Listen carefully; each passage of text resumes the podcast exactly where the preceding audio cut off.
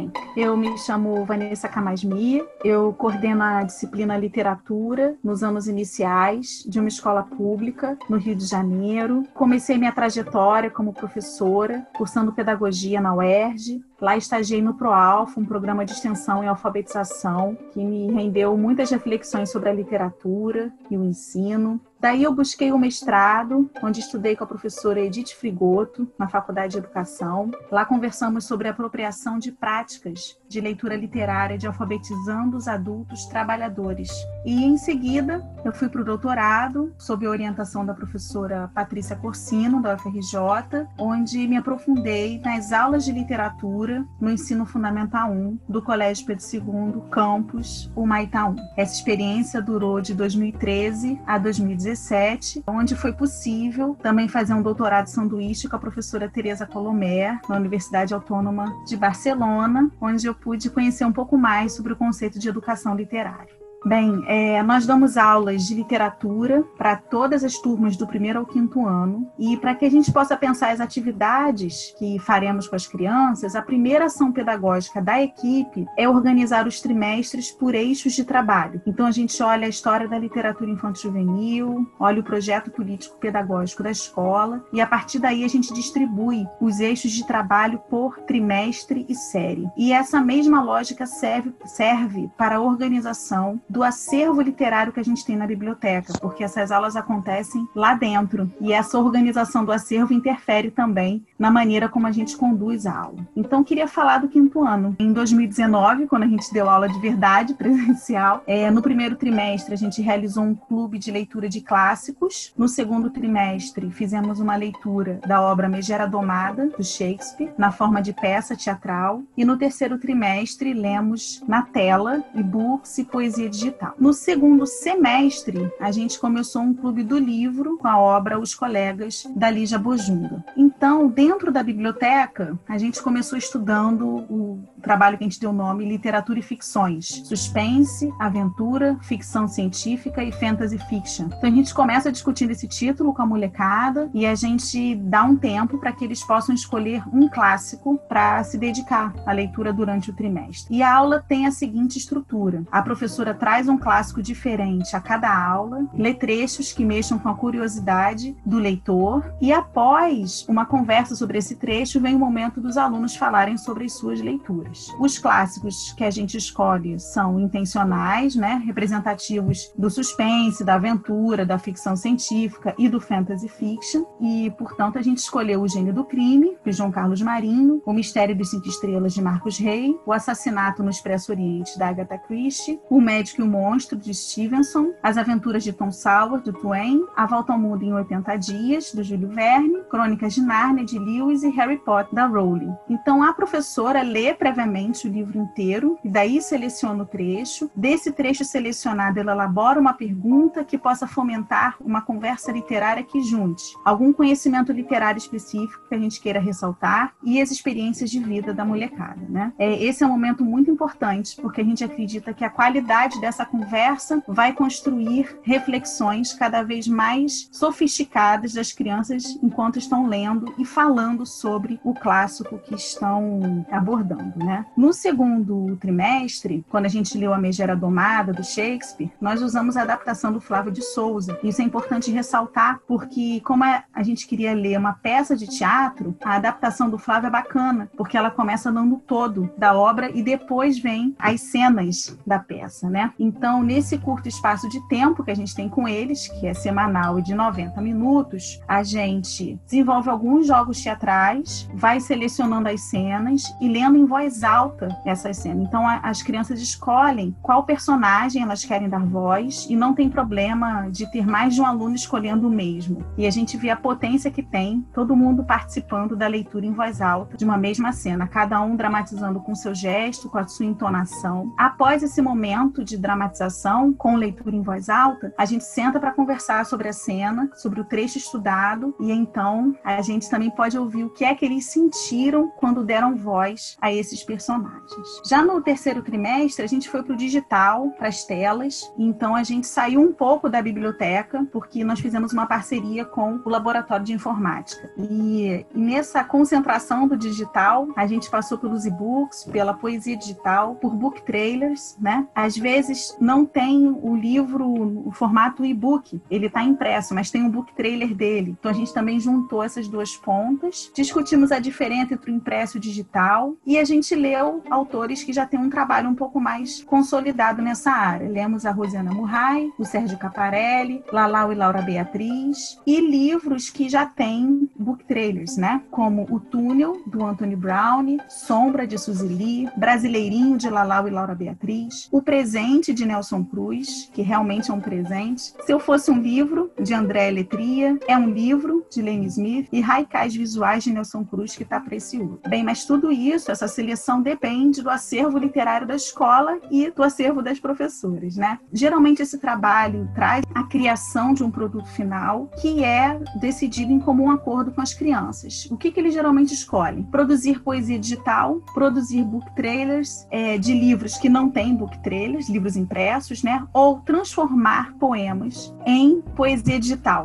poemas já conhecidos. A coisa da autoria entra com menos força. É mais uma iniciativa é, de poucas crianças, né? Mas nesse trabalho de telas, e-books, poesia digital, entrou, entrou também uma experiência que nos faltou fôlego e tempo para desenvolver mais, mas creio que seja importante falar dela, que é o trabalho com os aplicativos literários. Nós lemos a tese da professora Rafaela Vilela, da UFRJ, publicada em 2019, intitulada Literatura Infantil Digital. Arte, Infância e Tecnologia na Escola. E lá ela traz nove aplicativos, alguns são pagos, outros são gratuitos. Os gratuitos são Crianceiras, Sean, Fleck, tem mais um que eu não me recordo o nome exato, mas também é gratuito. E aí eu tentei experimentar com eles esses aplicativos sem pensar a faixa etária, sem pensar interesse. Era assim, vamos mexer. E, e foi bacana poder ver como que eles se apropriaram dos aplicativos.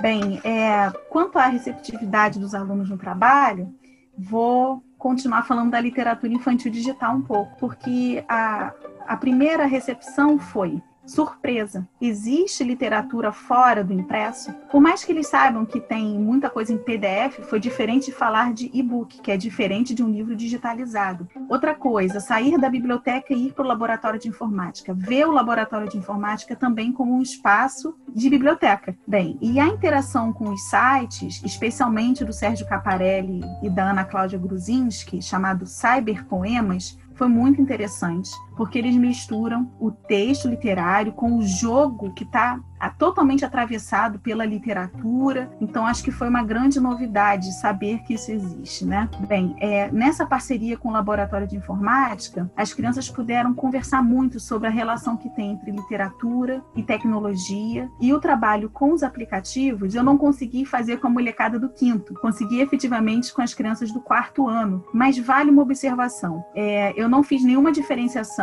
se era um aplicativo para as crianças mais do primeiro do segundo ano. Eu simplesmente botei na mão deles e nenhum deles me disse: olha, isso é um aplicativo para criança menor. Eles gostaram muito, entraram nesse jogo da fabulação, quiseram experimentar, também ficaram surpresos em saber que tinha aplicativo literário que a escola né, valoriza e diz: olha, vamos conversar sobre ele, vamos mexer, vamos jogar. Com relação ao trabalho do teatro, eu é um trabalho que eu cada vez abro menos mão dele, de tão importante que ele se mostra ao longo dos anos. A gente faz esse trabalho do primeiro ao quinto ano, cada série tem uma obra para ler né, e conversar sobre. E no caso da Megera Domada, o que a gente pode ver é as crianças do quinto têm maior acúmulo de conhecimentos e maior vivência para poder entrar num texto que exige uma reflexão de alguém mais experiente de vida mesmo mesmo, né? E a, e a experiência da leitura em voz alta, ela tem diferença da experiência de ouvir alguém lendo em voz alta para você. E não tá só lendo em voz alta, ela tá assumindo um personagem da cena. Então, muitas vezes, no meio da cena, eles pedem para mudar de personagem porque aquele personagem está incomodando muito ela. E aí a gente pergunta, por que está incomodando? O que, que houve? E aí as respostas têm a ver ou com a construção literária, a maneira do personagem se colocar, dizer, ou com o valor do personagem, ou por uma memória de uma experiência vivida, que aí não é tão bem-vinda reviver, mas é bacana que reorganiza algum caos interior, né? Então, ler em voz alta, dar entonação, dar gestos ao texto, é, isso tudo faz muita diferença na qualidade da conversa literária que vem depois. É algo a mais que eu percebi que entra. E eles, então, as crianças, também têm a chance de dizer por que escolheram este personagem e não outro. E quando quando eu tenho, às vezes, 10 alunos querendo o mesmo personagem, os 10 leem em voz alta, que é todo mundo lendo ao mesmo tempo. Que força tem? Nossa, a gente fica até arrepiada, a gente fica emocionada em muitos desses momentos, né? Já o trabalho do clube de leitura, como nossos ouvintes devem né, supor, não foi nenhuma grande maravilha. Foram As respostas foram extremamente heterogêneas. Heterogêneas o suficientes para poder provocar muita reflexão na equipe. Então eu tive, assim, um grupo de crianças que entrou de cabeça na leitura dos clássicos, outras que nem chegaram, esperavam o tempo passar, outras que foram mudando ao longo do, do trimestre, né? E algumas professoras ficaram muito motivadas e outras muito desmotivadas na equipe. E isso então foi tema de conversa nas reuniões pedagógicas, onde ponderamos sobre a razão do clube,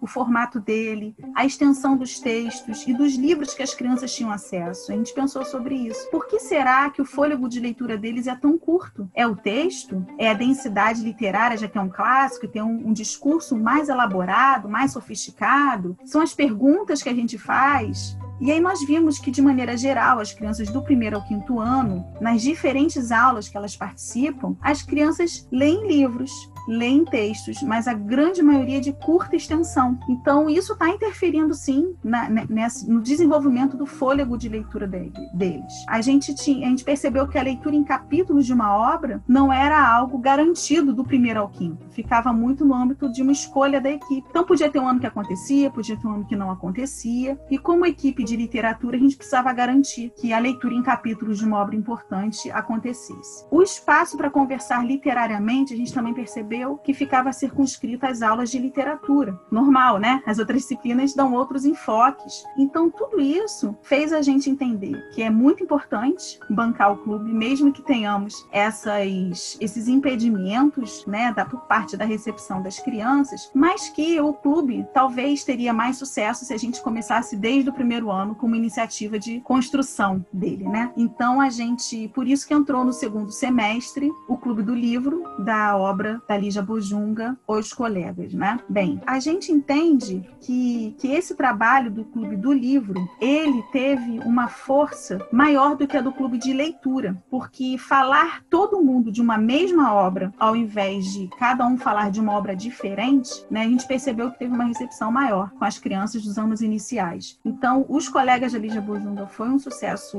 absoluto. Todas as crianças estavam com esse livro em mãos. Quem não tinha era assim de, de duas a três no máximo, e a gente então emprestando os exemplares da biblioteca, os nossos pessoais. Eu vi crianças que inicialmente tinham uma participação é, morna nas conversas literárias, passando a falar de coisas muito bonitas, juntando a história dos colegas com a sua experiência de vida e com as outras leituras que iam acontecendo ao longo do trimestre, né? Então eu recomendo muito que a gente possa implementar com força um trabalho de clube do livro desde o primeiro ano. A gente usou como base a obra da Laura Sandrone, de Lobato a Bojunga, para pensar e escolher bem que obras seriam essas, né? Que iam merecer tanto espaço nas aulas. E aí por isso do primeiro ao terceiro ano a gente escolheu Reinações de Narizinho, do Monteiro Lobato, e do quarto ao quinto a Lígia Bojunga, começamos com os colegas, né? Creio que pode, pode entrar outra obra dela sem problema nenhum.